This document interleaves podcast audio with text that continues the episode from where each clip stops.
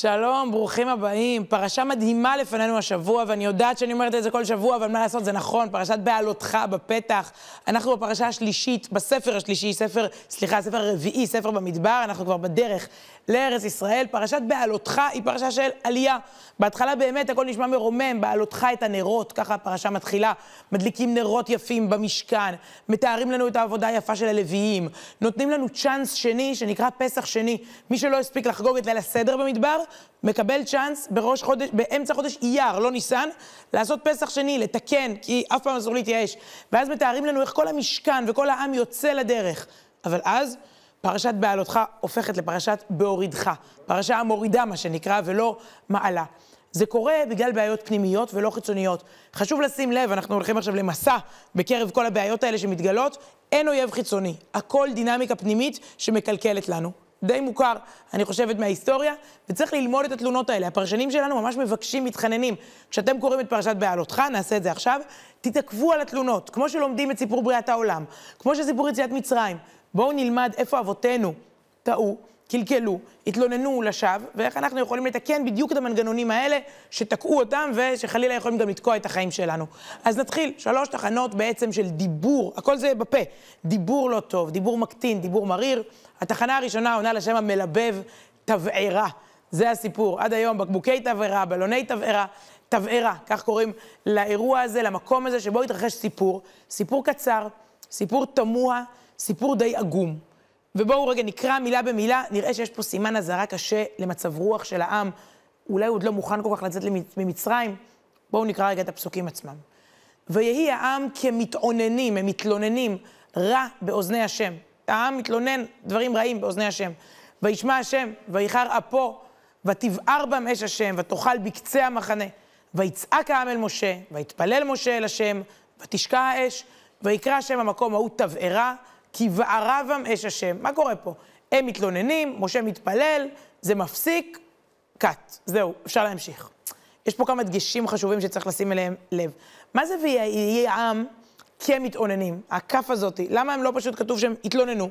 הם עושים את עצמם. הם עושים קולות של תלונות, הם מתאמצים להתלונן. כמו ילד, אתם מכירים את זה שילד עושה את עצמו בוכה? אתה אף פעם לא יודע אם באמת יש שם דמעות, אם הוא בוכה או צוחק.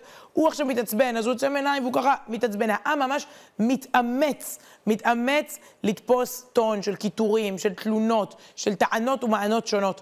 רש"י, פרשן העל של התורה, שמלווה אותנו פסוק אחרי פסוק במסע הזה, רש"י כותב כך, מה זה כמתאוננים?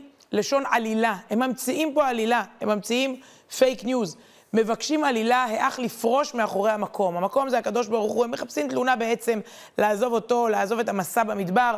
כי אם נסתכל רגע על הפסוקים שוב, אולי נראה אותם רגע שוב מאחורינו, ויהי העם כמתאוננים וכולי, אז על מה התלונה? תשימו לב שאין שום סיבה. אין שום סיבה לתלונה הזאת, לא ברור בעצם מה העם רוצה. כמו שלרצח הראשון, זוכרים קין והבל, אין שם שום סיבה בסיפור, כתוב שהוא פשוט רוצח אותו, גם כאן.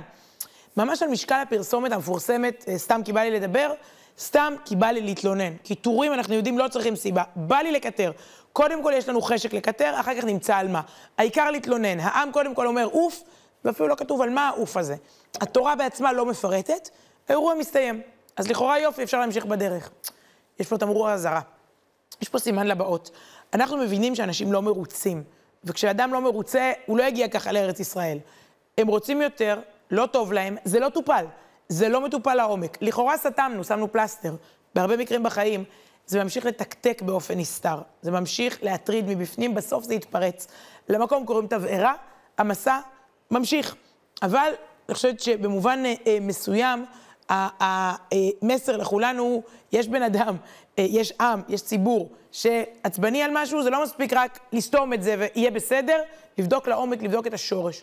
ואז מגיע הפסוק הבא, כאילו, שוב, העם לא למד לקח, אין איזה הסקת מסקנות, איז, אין, איזה, אין איזושהי אה, הפנמה. אה, העם ממש, אה, אה, בוא נגיד, אה, אה, ממשיך ומתלונן.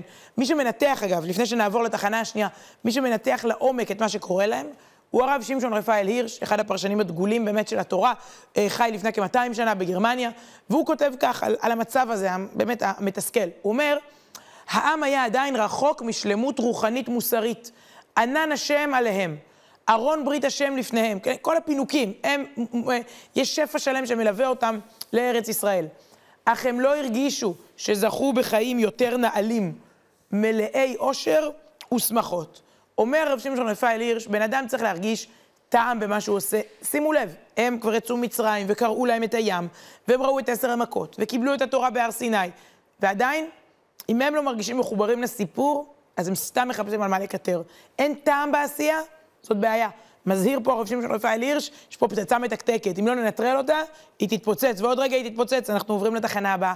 נאמר רק לפני כן משל, שאמר על, על הנקודה הזאת, אמר אותו הרב יעקב אדלשטיין, היה הרב הראשי של רמת השרון, והוא אמר שכשאדם אוכל, הוא בעצם פותח את הפה וסוגר אותו עשרות פעמים רצופות. הוא לא מתעייף בכלל. תחשבו שנייה כמה עבודת לעיסה אתם עושים כשאתם אוכלים. אם אדם שלא אוכל, ינסה לעשות בפיו את אותן הפעולות, ומוזמנים לי פדיחה לנסות פה עכשיו בשידור, תנסו בבית רגע מול המסך, לפתוח ולסגור, להזיז את הלשון, את ה... לסטות, את, הלח... את, ה... את השיניים, את הכל, אנחנו מיד נתעייף, אנחנו נתקשה להמשיך. אבל כשאוכלים, מרגישים טעם, מרגישים שיש תכלית לפעולה, זה לא לחינם. מקבלים מיידית פידבק, נכון? כך גם ב... בחיים. אם אדם מרגיש טעם בעשייה, או שהוא מרגיש אחד שלועס בלי אוכל בפה.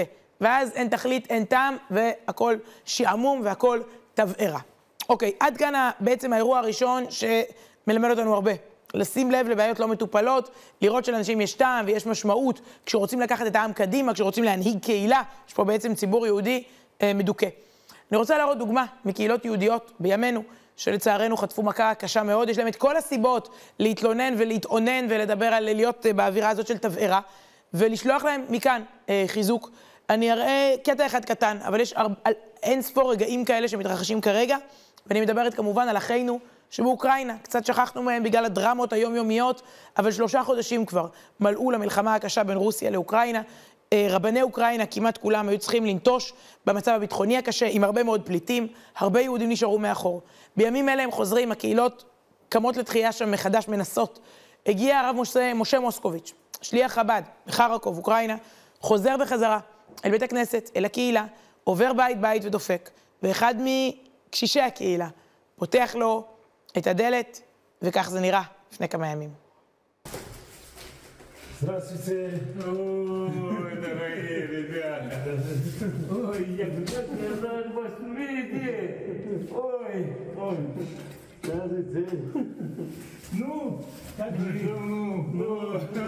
ארז והאמונה לחיי יומים, Habino ve yabrechol chayoy lamim. Hadar ve yagdul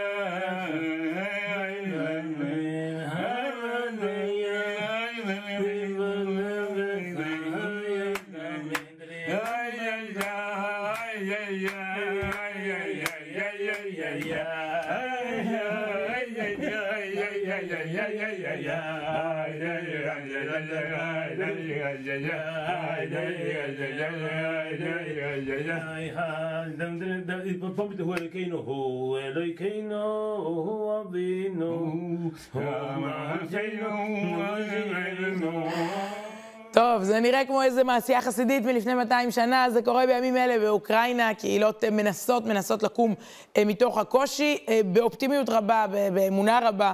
אנדרי, ככה קוראים לקשיש הזה בחרקוב, ששלושה חודשים לא הניח תפילין כנראה, ולא פגש את הרב שלו, ואל בית הכנסת והקהילה בכלל, אה, אי אפשר לדמיין מתי יחזרו לפעול כרגיל. עד כאן על הנקודה הראשונה, אמרנו, עצם השעמום וה, והתלונות כלפי המציאות, הראייה הפסימית או הראייה האופטימית. ואמרנו, כאשר התבערה לא מטופלת, זה ממשיך. הנקודה השנייה, בפרשה אנחנו עוברים לעוד מקום, לא מקום שקוראים לו תבערה, מקום שעונה גם הוא לשם פשוט נפלא, קברות התאווה, מה כבר יכול לקרות? טוב, במקום שזה השם שהתורה נותנת לו, קברות התאווה. מעניין, כמו המילה תבערה, עד היום המילה הזו מלווה אותנו, אנחנו לא צריכים אפילו לנער את האבק מעל העברית היפה של הפרשה, שאנחנו עדיין מדברים בשפתה. מה קורה שם בקברות התאווה? קודם הם התלוננו, משה התפלל, נגמר הסיפור. עכשיו זה מחמיר. בואו נלך מילה אחרי מילה. והאספסוף אשר בקרבו, יש בתוך העם קבוצה כזאת, לא מהמובילים במיוחד, האספסוף. האספסוף אשר בקרב העם התאווה תאווה, וישובו ויבכו גם בני ישראל. האספסוף משכנע את כל בני ישראל, ויאמרו, וזה אחד הפסוקים לדעתי העצובים שיש בתורה, מי יכילנו בשר? זכרנו את הדגה, כן, את הדגים, אשר נאכל במצרים חינם, את הקישואים ואת האבטיחים, ואת החציר, ואת הבצלים, ואת השומים, ועתה נפשנו יבשה. אין כל בלתי אלא המן עינינו. מה קורה פה למען השם? הם מתארים איזה שוק מחנה יהודה של טעמים ופירות, איזה תוכנית של מיכל אנסקי, השומים, החצילים, הבצלים. תגידו, אתם הייתם שם עבדים, היכו אתכם, זרקו ילדים שלכם מהיאור, הייתם צריכים לבנות ערי מסכנות לפרעה, משועבדים ברמה כל כך נחותה. אתם באמת מתגעגעים לשום ולבצל? אתם לא מתביישים? אין גבול לפייק ניוז? מתברר שאין. אפשר לשבת ולהיות נוסטלגי, אוי, כמה טוב היה בעבר, בלי קשר בכלל. אני שומעת הרבה אנשים מתגעגעים לימי הצנע בישראל, ימים שהיו מקבלים פה אבקת ביצים לפי תלושים, אבל מתגעגעים. מתגעגעים לגולה ולגלות, כל אחד מתגעגע, פעם היה יותר טוב, לא. זה פשוט לא הגיוני. אפשר באמת לשבת ולהתגעגע למצרים, עד כדי כך. המציאות הזאת מאוד מתסכלת. אמרנו, קודם הם לא טופלו שם, בתבערה, השעמום לא טופל, זה מתפרץ. ומה שקורה זה שמשה בעצם שומע את, את, את הבכי, את הנהי, את התלונות, וישמע משה, אנחנו ממשיכים, וישמע משה את העם בוכה למשפחותיו, איש לפתח אוהלו. ואיחר אף השם מאוד ובעיני משה רע. גם השם וגם משה מבינים שהמשבר ההוא לא הסתיים, הוא רק התחיל. יש כאן שיעור בתעמולה, שיעור בפסיכולוגיה. בואו רגע נבין. הרי מה זה נפשנו יבשה, מה שהם אומרים? הנפש יבשה, לא הבטן יבשה. הנפש יבשה זה נכון, אין לנו בנפש הרגשה של משמעות. אפשר לסבול תנאים מאוד קשים אם מבינים למה. אגב, צריך להזכיר, העם קיבל מן מן השמיים, אוכל במשלוח ישיר עם שליח לאוהל. אז זה לא שהוא באמת מת מרעב, הוא כנראה לא הבין את תכלית כל המסע הזאת. והתחיל פה איזשהו, הייתי אומרת, טרנד כזה של קיטורים. האספסוף, תראו איזה יופי כותב על כך בספר שערי אהרון, מחבר הספר אומר, והאספסוף הזה, אשר בקרבו התאוו תאווה, ואז וישובו ויבכו גם בני ישראל. מכאן לומדים שחברה רעה מזיקה.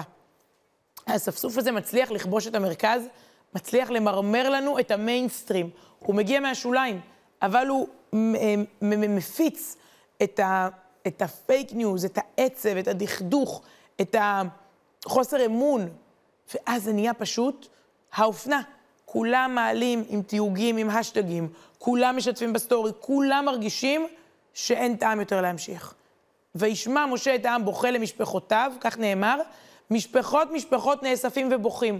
לפרסם תרעומתן בגלוי. אומר רש"י, זה נהיה קמפיין, טרנד.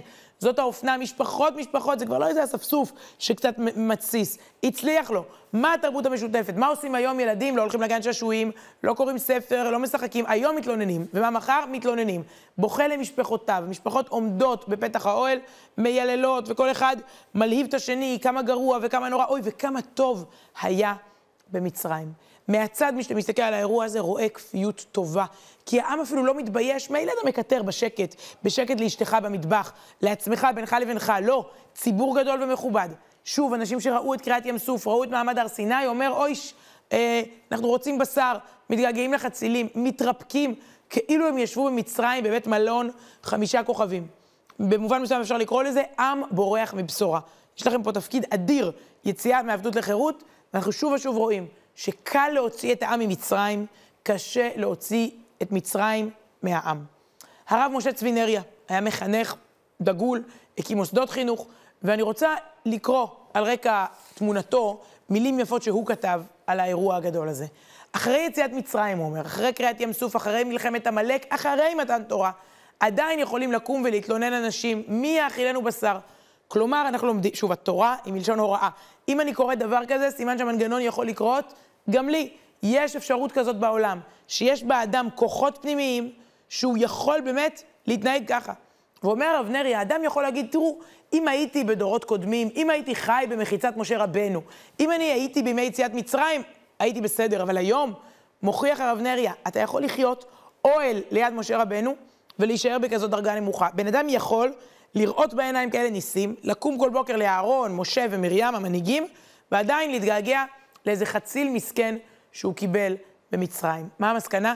אדם צריך לא רק לעבור אירועים גדולים, זה מאוד יפה שראית את יציאת מצרים, אבל האם אתה מסיק מסקנות מעשיות מהדברים הגדולים, מהמאורעות שעוברים עליך, או שתופעות מרוממות, אומר הרב נריה, פשוט חולפות על פניך.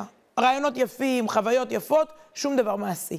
ונסיים במסר מעשי שממנו הוא בעצם, אה, אותו הוא לומד מתוך הסיפור הזה. הוא אומר כך, משקל הדיבור הוא רק לפי ערך ההגשמה שבו מבחינת המדבר. האם המדבר גם מגשים את מה שהוא אומר? משקל השמיעה הוא רק לפי ערך ההגשמה שבה מבחינת השומע.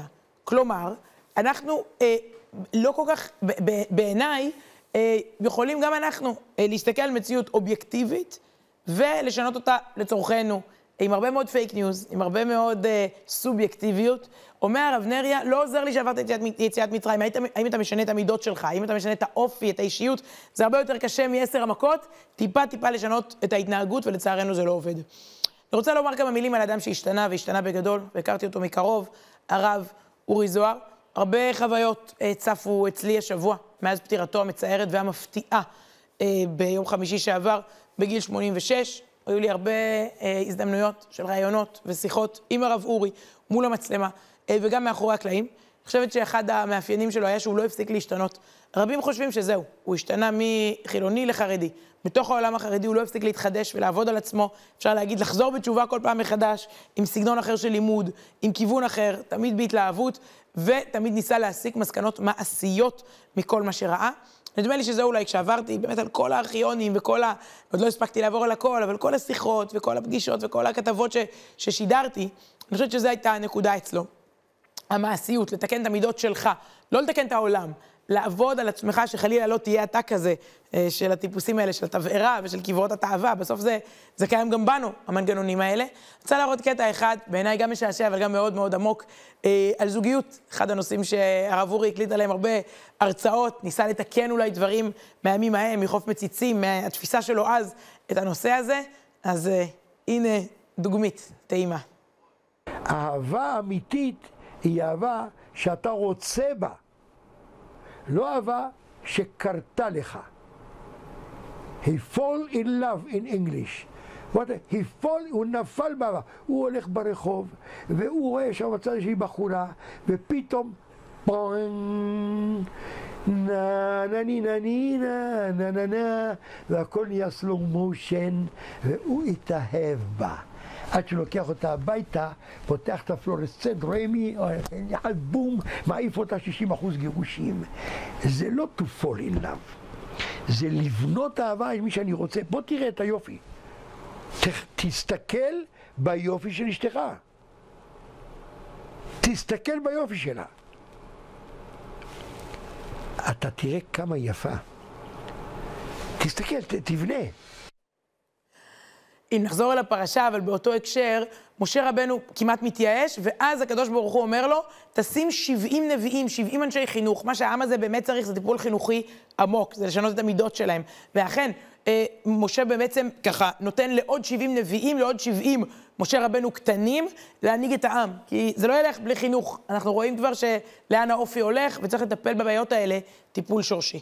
אז היינו בהתחלה עם התבערה. עברנו לקברות התאווה, לא נעים, יותר נחמד לדבר על אה, דברים אופטימיים, אבל מה לעשות? זה כתוב בתורה, סימן שצריך ללמוד את זה. והנה מגיעה התלונה השלישית, האירוע השלישי, הטרגדיה השלישית בפרשה, ותדבר מרים, כך זה מתחיל, והפסוקים מספרים לנו על מרים, אחותו של משה, שעושה כך, ותדבר מרים באהרון במשה, על אודות האישה הכושית אשר לקח, כי אישה חושית לקח. זה לא כל כך פוליטיקלי קורקט היום, וגם לא ניכנס לפרטים. התורה גם לא מפרשת מה בדיוק נאמר, אבל אומרים פרשננו לשון הרע. אמרה משהו, ריכלה, דיברה, אמרה, ובתגובה נענשת. והענן שר מעל האוהל, והנה מרים מצורעת כשלג, אה, אה, מחלה, או בעצם סימפטום ששמו צרעת. ויפן אהרון אל מרים, והנה מצורעת. ויצעק משה אל השם לאמור, אל נא רפנה לה, תרפא אותה. ותיסגר מרים מחוץ למחנה שבעת ימים, והעם לא נסע, דאסף מרים. סיפור שלא ניכנס לכל העומק שבו, אבל בעצם שוב רואים בו את הכוח לדיבור. בכל שלושת המקרים כלום לא קרה, אנשים רק דיברו, התלוננו, אחר כך התגעגעו למצרים, ועכשיו דיברו לשון הרע על משה, ואנחנו מקבלים לנצח תזכורת, לזכור את האירוע הזה, את הכוח של הדיבור, בטח אצל מנהיגים, ובטח על מנהיגים אחרים. אומרים לנו בספר דברים בהמשך, עד היום, זכור את אשר עשה השם אלוקיך למרים בדרך בצאתכם ממצרים. זה אפילו מופיע בסידור, בסוף תפילת שחרית יש שש זכירות, דברים מכוננים שצריך לזכור. זה אחד הסיפורים שצריך לזכור. לזכור. גם אנחנו ברגע הזה מקיימים את זה. זכור את אשר עשה השם אלוקיך למרים בדרך בצאתכם ממצרים. הנה, אנחנו, אבל בזמן אמת בעצם אנחנו מבינים שיש פה סיפור גדול, הם רק דיברו, מה זה משנה? כל העם צריך לחכות, וכל העם ראה את הצרעת, וכל העם רואה עד כמה הכוח של הדיבור עצום, גם בקרב העמך וגם בקרב המנהיגות. אז איך מתקנים? מה, באתי רק לבאס אתכם? תראו מה, מה קורה. קודם כל לומדים לקח, רואים מכל מקרה כזה איך אנחנו יכולים להתנהג אחרת. אבל בואו נסתכל לסיום על ההנהגה של משה רבנו ואיך שהוא מדבר. בפרשה שלנו, משה מבקש מהחותן שלו, אבא, אבא של אותה ציפורה, להצטרף אלינו למסע, אל הארץ. בואו תראו יחד איתי מה המילה המנחה, שחוזרת הכי הרבה בטקסט המופלא של משה. ויאמר משה לחובב בן ראואל המדייני, חותן משה, אבא של אשתו.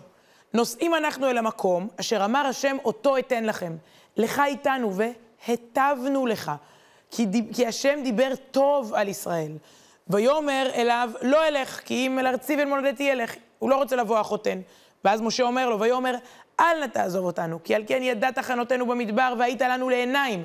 והיה כי תלך עמנו, והיה הטוב ההוא אשר ייטיב השם עמנו, והיטבנו לך. טוב, לא צריך להיות פה איזה חוקר אה, תנ"ך, כן? המילה המנחה היא טוב, להיטיב, לראות טוב, לדבר טוב, שיהיה טוב, אנחנו ניטיב לך, אתה תיטיב לנו, הדיבור יהיה טוב, המשימה הזו היא טובה, ובסוף גם מגיעים אל הארץ הטובה.